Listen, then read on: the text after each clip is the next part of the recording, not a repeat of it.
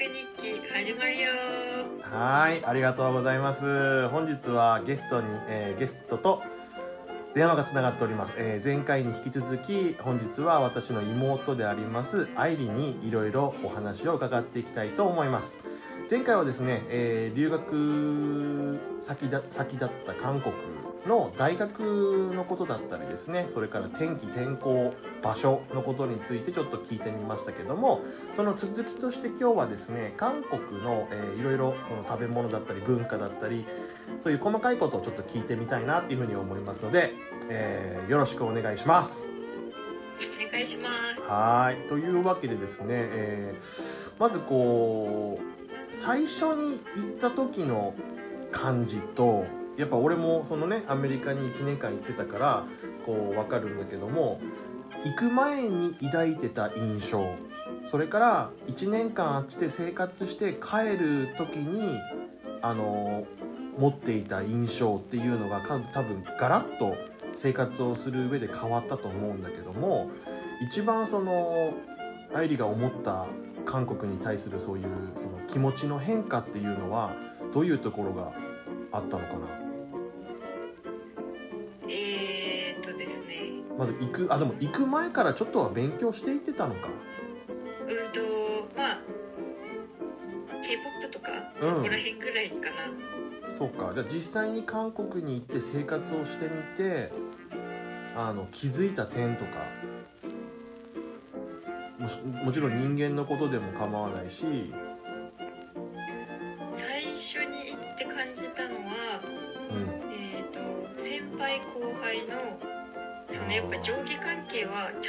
してるんだけどうん。みんな仲いい感じ。あの韓国ってその儒教っていうんだっけか？そう。あのね儒教の精神をとっても大切にしているからあのお年寄りにとにかく優しくしたり自分よりも先輩とか年の上の上の人にはかなりあの礼儀を持って接するよね。うん。うんそれは俺もなんとなく分かったな先生に対してもすごくてなんだろう礼儀正しいしあとは一番びっくりしたのが親に対して敬語で話す。あーそうだね。まあ人にもよるけどね。人にもよるけど、特に自分のお父さんとかに対すると結構敬語で接したりするよね。そう。あれはかなりびっくりした最初確かにそうだねあの韓国の人って例えば初対面で「会います」と誰誰かと誰かが会いますってなった時にあの最初から自分何歳ですとかって言ってあのー入るわけじゃないじゃない？だからどうするんだろうなと思ってその敬語使う使わない。もちろん最初に会った人には敬語使うだろうけどそのうちなんだろうやっぱ気になるのかな？何歳なのかっていうのは接していくうちに。なんかでもその自己紹介をする上で必ず年齢を聞く流れになってた気がする。あー何年生まれですか？とかか。そう何年生まれですか？っていうふうに聞いてたけど何歳ですか？よりは何年生まれですか？とか。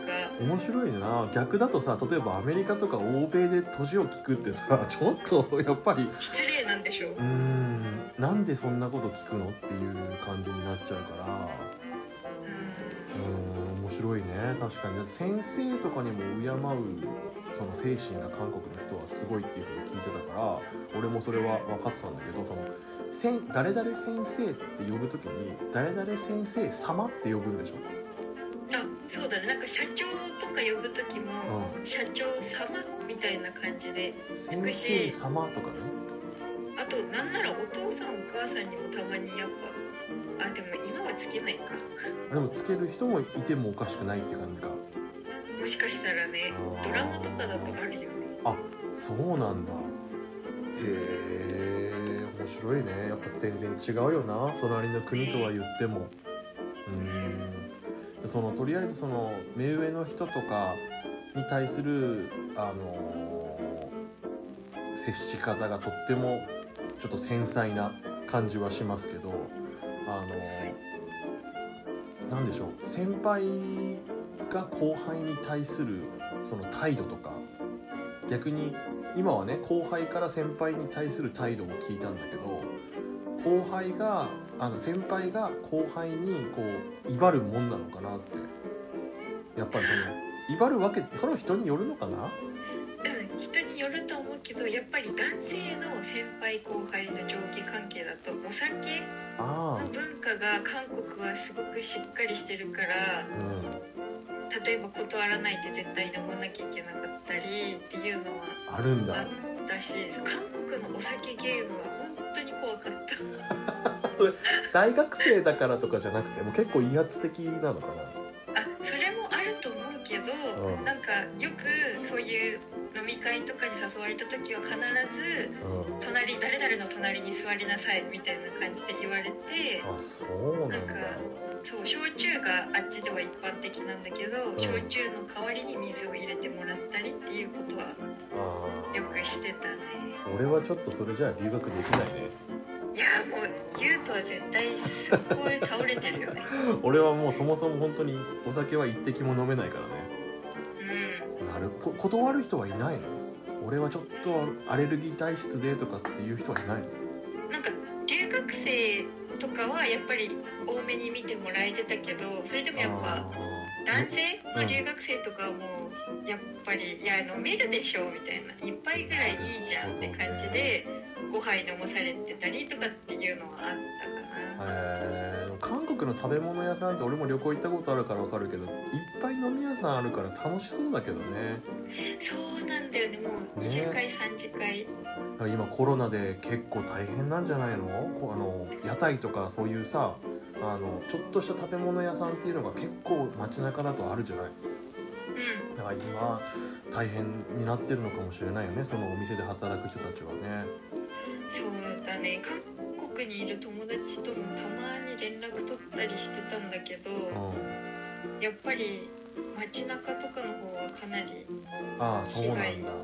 すごいって言ってた。なごめんちょっと先輩の話に戻るんだけどそのはい。俺があの知ってる知識として先輩は必ず後輩にご飯をご馳走してあげるっていうのを聞いてたんだけどそれって男だけじゃなくて女もある話なの？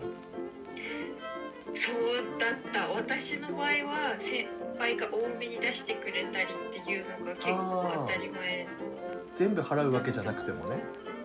まあそこは人によるけど大体はやっぱりうこっちで出すからいいよって言ってくれたり。なるほどねただ男の先輩の方がやっぱりおごってくれる率は高いってことか。男性の先輩は私多分お金出したことほぼなかったんじゃないかな。ってぐらい。それ何？モテモテモテアピールだそれは。正直本当にごめんなさいここだけの話ん。これ世界中に回ってるのかもしれないけど韓国にいた時の私が一番全盛期でした。そのモテモテるっていうことで？人の女性ってこんなにモテるんだってくらい。本当に毎週のようになんか授業終わったら「今日暇？夜ご飯一緒に食べに行こうよ」みたいなのが普通で。うわー。それ二人っきりでってこと？あそうそうそう。へえ毎週毎週デートに誘われてたっていうことか。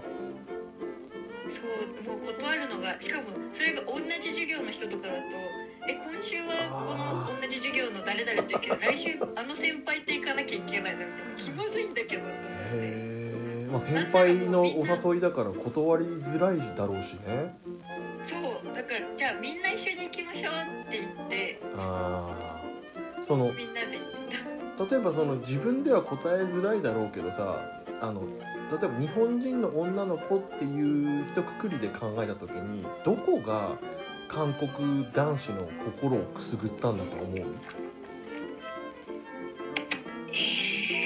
なんか韓国人の男性から見て日本人の女性はやっぱりうん。優しくてうん。おっとりしてる、あ押せば押せばいけるっていうふうに思うのかな？多分それはあるしあとはまああんまり大きい声じゃ言いたくないけど、うん。そのそういう世界のイメージが強いのかな。あエロの世界ってことか。あそうですそうです。あのに日本人だから経験豊富だろうなっていうこと？いやわかんない。そこははっきり聞けなかったけど でも多分うん。もしかしたらそういうところも含めてだったのかなって。あそうなんだ。これ面白い話でさ逆に俺ほら留学じゃなくてその大学に行ってる時にあの留学生と交流するようなサークルを立ち上げて友達と立ち上げてやってたんだけどそこにももちろん韓国の女の子たちはいたんだけど逆に韓国の女の子たちからすると日本の男ってマジでないらしいですよね。これ不思議なんだよな。なんか日本の男はとにかく使えないってもう弱々しいし引っ張っていく力がないとか散々言われてたよ、多分それもあってなんか韓国の男性からしたらうん、韓国女性の理想が高すぎて疲れちゃうからこそそのあいろいろやってくれて喜んでくれる日本の女性がうん。楽じゃないけどいいって思ってくれてたのかもしれない。ねなるほどね。その韓国の男性はそのレディーファーストとかっていうそういう文化はあるの？やっぱり男性至上主義みたいな感じはまだあるのかえっとまあ私韓国の男性と実はお付き合いしたことがないので。な あそんなにいっぱい告白されたのにね。あ告白されたかどうかは分かんまあないけど。デート誘われた、うん。うん、分からないんだけどただ一緒にそのご飯食べに行ったりっていうところに関してはうん。もう本当に全てに関して、まあ、会話は別としてうんパーフェクトだった気がします、パーフェクト出ましたか？愛理から。ちょっと言い過ぎた あの愛理からパーフェクトをいただきましたか韓国男子。あれ？今今頃韓国の男子みんな万歳してんじゃない？あちょっとごめん。持ったかもしれない。あそう？じゃあ愛理の個人的な意見でいいんだけどさ日本の男と韓国の男っていうのを選ぶときに安心して一緒に遊べるのはどっち？あ絶対韓国の男性だわ。あそうなんだちょっと私はね。例えばそれどういうところで愛理は日本の男性はちょっと私には合わないかなって思っちゃうの？えなんかもう下心が丸見えな人があ多くて。ーエッチってこと？日本の男は。いやなごめんなさい。あの多分年齢にもよると思うんですよ。大学生と社会人のデートってまた違うじゃないですか。かなうんうんまあまあまあね。でプラスで、まあ、都内の男性っていうと地方から来た男性が多いので、まあ、て言うんでしょう。ちょっと寂しい心をお持ちの女性を狙った男性が多いんですよ。なるほどね。こっちにいると。ごめんなさいちょっと東京の話になっちゃうけど。いいよいいよ。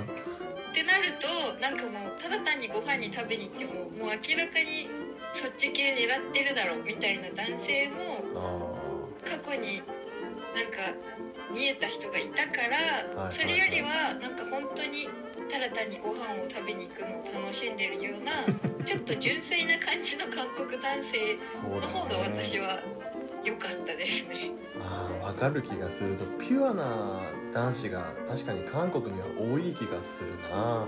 その俺ほら大学の時にさっきも言ったけど韓国人の留学生ともいろいろ交流するようになっててもう大親友ができたんだけどね大学の時に。でその時のその大親友の韓国の人が俺の3つぐらい2つ上だったかな？それぐらいの先輩だったんだけど一応なんかもう先輩ではあったけど日本に来てるってことであの俺は別に敬語使わないし普通にただの友達のようにやってたのね日本ルールとして。まあ日本でも敬語は使う人は使うだろうけどそれ以上に結構仲良くなったからいつも一緒にいたんだけどその男の友達がねやっぱりその周りの俺ぐらいの年齢の人はみんな一度もそういったことはしたことがないよ。童貞だよっていうことを言ってて。あのえそれってうん。20、23歳とかそのくらい、うんとねその当時だから多分25とか言ってるかもしれない。あ韓国の数えでね。だからえっと23とか？24とか？あそのぐらいであの韓国の男子はほとんどがあのもちろん生で女性の体なんて見たことないしあのそもそもどういう風になってるかっていうのも知らないっていう風にもちろん保健体育の授業でやるんだろうけどあの写真とかで見たことは一切ないと。であのっていうのは韓国のインターネットって結構ね厳しいって愛理も多分知ってたでしょ？初めて知った。ああそう。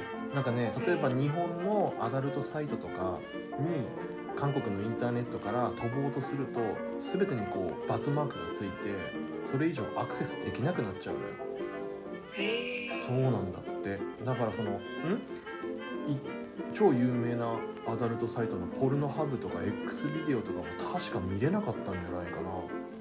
多分。それはもう国で規制されてるそういうことそういうこと。だから韓国のサーバーを通してそのサイトに行こうとするといけないのよ。